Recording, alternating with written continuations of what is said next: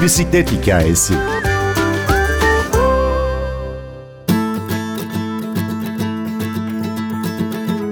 Pandemiyle beraber hayatın olağan akışının bozulmasından bir tek biz insanlar etkilenmedik. Biz evlere kapanınca sayısız sokak hayvanı da açlıkla yüz yüze kaldı. Ertan Çalışkan ve Yasemin Güngör bir şeyler yapmalıyız deyip Karadeniz'i boydan boya pedallamaya başladı. Tur öncesinde lastik şişirmeyi bile bilmeyen bu ikilinin macerasını Big Mama Thornton'dan Hound Dog eşliğinde dinleyeceğiz. Ben Günnur Öztürk Yener, Bir Bisiklet Hikayesi başlıyor.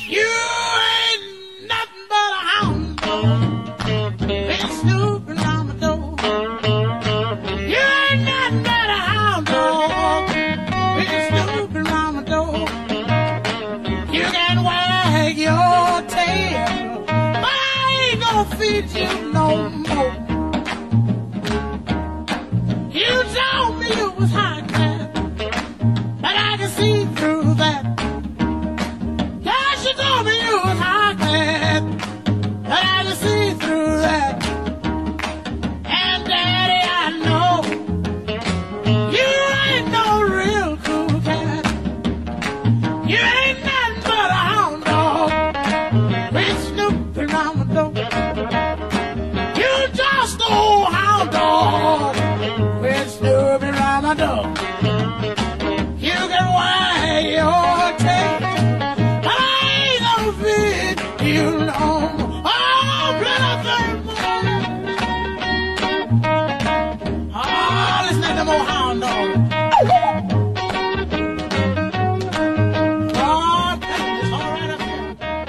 Ben Antalya tarafındaydım, karavanda geziyordum, ediyordum vesaire. Bu pandemi sürecinde bir ormanda yaşamak durumunda kaldım. Karavanı bir ormana çektim, orada kaldım. Ve orası bir mesire alanıydı. Bir sürü köpek vardı, 15-16 tane köpek vardı.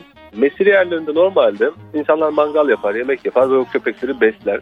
Ama pandemiden ötürü mesire yerleri kapatılınca, sokağa çıkmak yasaklandı vesaire. Bu köpeklerin çok aç kaldığını fark ettim. Artık belleri ipince olmuştu. Dedim ki bunlar için bir şey yapılmalı. Bir arkadaşım vardı, Yasemin Güngör. Yasemin'le konuştuk. Ne yapabiliriz, ne edebiliriz? İşte mama aldık, mama tedariği yaptık vesaire ama bizim besleyebileceğimiz hayvan sayısı belliydi. Biz dedik ki o zaman buna en baştan bir ses getirelim, bir şey yapalım, insanları teşvik edelim buna. Nasıl yapabiliriz, ne edebiliriz derken de bisiklet turu geldi aklımıza. Dedik ki bunu bisikletle yapalım. Hem daha önce tecrübe etmediğimiz bir şey hem de çok heves ettiğimiz bir şey. Bisiklet turuyla da bu yaşam için pedalla projesini bağdaştırırsak çok güzel olur diye düşündük. Öyle başladık bisiklet macerasına.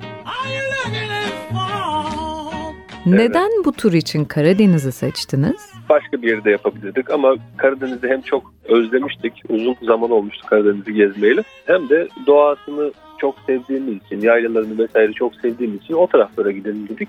Biraz zorlu oldu ama değildi tabii. Bize o 50 günü yaşatmanızı rica etsem. Turunuz nereden başladı, hangi güzergahı izlediniz, başınızdan neler geçti, insanların tepkileri nasıl oldu, bize anlatır mısınız? Turumuz Kocaeli'den başladı. Aslında İstanbul'dan başlayacaktı ama Körfez yolu bisiklet için çok tehlikeli olduğu için Kocaeli'den başlayalım dedik. Özünde şöyle düşünüyorduk, yani işte hep çok bisiklet kullanacağız, ne kadar zor olabilir diye düşünüyorduk. Ve bisiklet hakkında hiçbir bilgisi olmayan iki insandık biz, yani hala da öyleyiz de. Yani bisikletin lastiğini bile şişiremedik. Yani bununla ilgili videolar çektik, hala o kadar bilmeden, konuyu bilmeden hareket ettik. Sonrasında Kocaeli'den başladık. Dedik ki hep sahil gideriz dedik. Artvin'e kadar hep sahilden gideriz. Daha ilk gün Kandıra'ya varmadan canımız çıktı yani. Nefes alamaz duruma geldik. Daha 35 kilometre yol gittik, pilimiz bitti. Artık ne kadar, nasıl gideceğiz acaba? Bu yokuşlar sürekli devam etti. Sonrasında Samsun'a geldiğimizde, yani Gerze'yi geçtikten sonra yol bir anda düzledi. Ve Artvin'e kadar dümdüz oldu.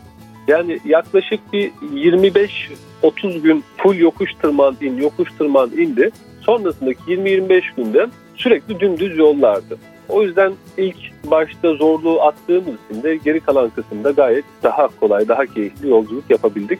Rotamızda genelde sahil şeridi vardı ama Bartın tarafına girmedik. Kastamonu'ya döndük. Ana yoldan devam edelim dedik. Çünkü Cide-İnkum rotası çok fazla rampalı ve sürekli stabilize yol. Bisiklet turu yapmak isteyen arkadaşlar da oradan gitmesin dedim, tavsiye etmem. Çünkü o yol çok zorlu bir yol. Sonrasında biz Kastamonu'ya döndük, daha düzgün yoldan ilerleyelim dedik ve Artvin'e kadar artık deniz şeridini, sahil yolunu takip ederek devam ettik. Kim bilir bu yolculuk sırasında nasıl insanlarla karşılaştınız, nasıl bir misafirperverlik yaşadınız? Bizimle anılarınızı paylaşmanız mümkün mü?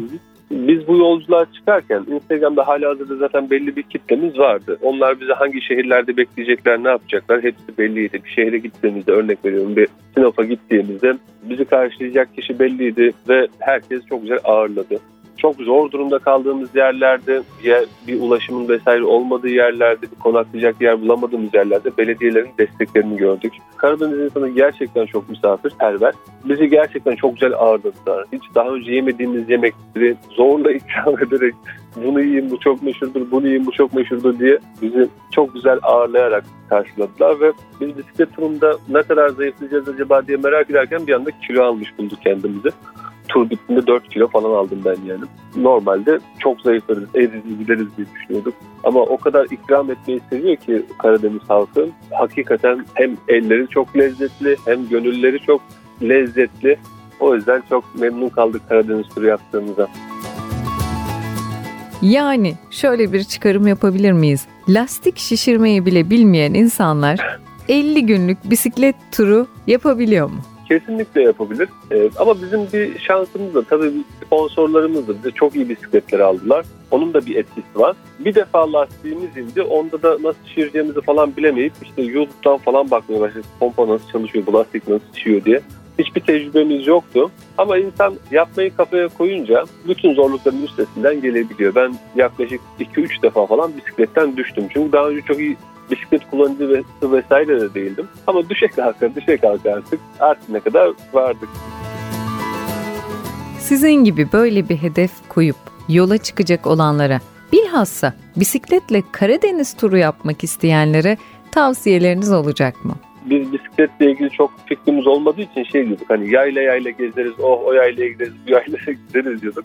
Ama sakın ola ki bisikletle yaylalara çıkmaya çalışmayın. Gerçekten fiziğinize çok fazla zarar verirsiniz.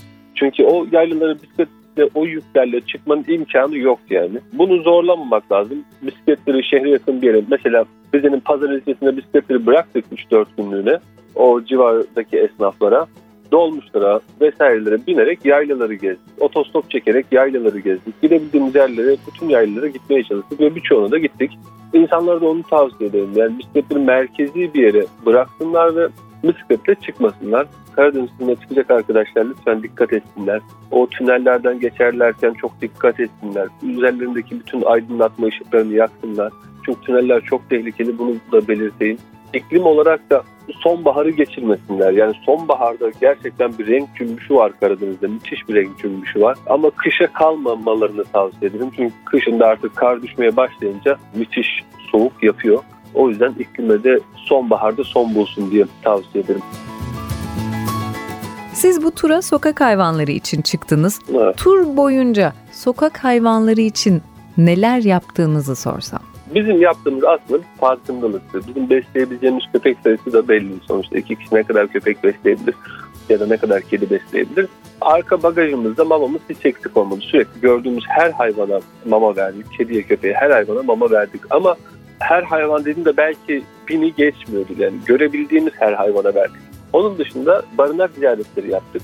Barınaklardaki köpeklerin durumlarını, kedilerin durumlarını vesaire gösterdik. Biraz daha insanlara bu konuya dikkat etmeleri gerektiğini aşılamaya çalıştık. Çok olumlu geri dönüşler de aldık. Daha önce bagajında mama taşımayan insanların artık bize fotoğraf attıklarına şahit olduk. Bir sürü insan artık bagajında mama taşıyor. Gördüğü hayvana, kediye, köpeğe mama veriyor. Birçok insandan gördük amacımıza ulaştığımızı. Zaten amacımız da buydu. Son bir mesajınız olur mu? Yani son bir mesaj olarak bagajınızda mutlaka mama taşıyın. Sesimi duyan herkese söylüyorum. Mutlaka bagajınızda mama taşıyın. Bu pandemiden hepimiz etkilendik. Hepimiz maddi zorluklar çektik ama bu hayvanlar, gördüğünüz bütün hayvanlar şu an ölümün eşiğindeler. Çünkü belediyeler sanırım yardım yapıyorlar. Ama ormanlara vesairelere, her yerlere tabii elleri uzanmıyor. Bunun için bagajınızda mama taşıyın derim. Gittiğiniz yerlerdeki hayvanları besleyin derim. 50 günlük bisikletli Karadeniz turunu Ertan Çalışkan'dan dinledik. Daha fazlası ve nefes kesen Karadeniz fotoğrafları için sosyal medyada Tantin34 hesabını takip edebilirsiniz. Ben Günnur Öztürk Yener, prodüksiyonda Ersin Şişman, doğanın sesine kulak verebilmek için bisiklet hikayeleri paylaşmaya devam edeceğiz. Yeniden buluşalım.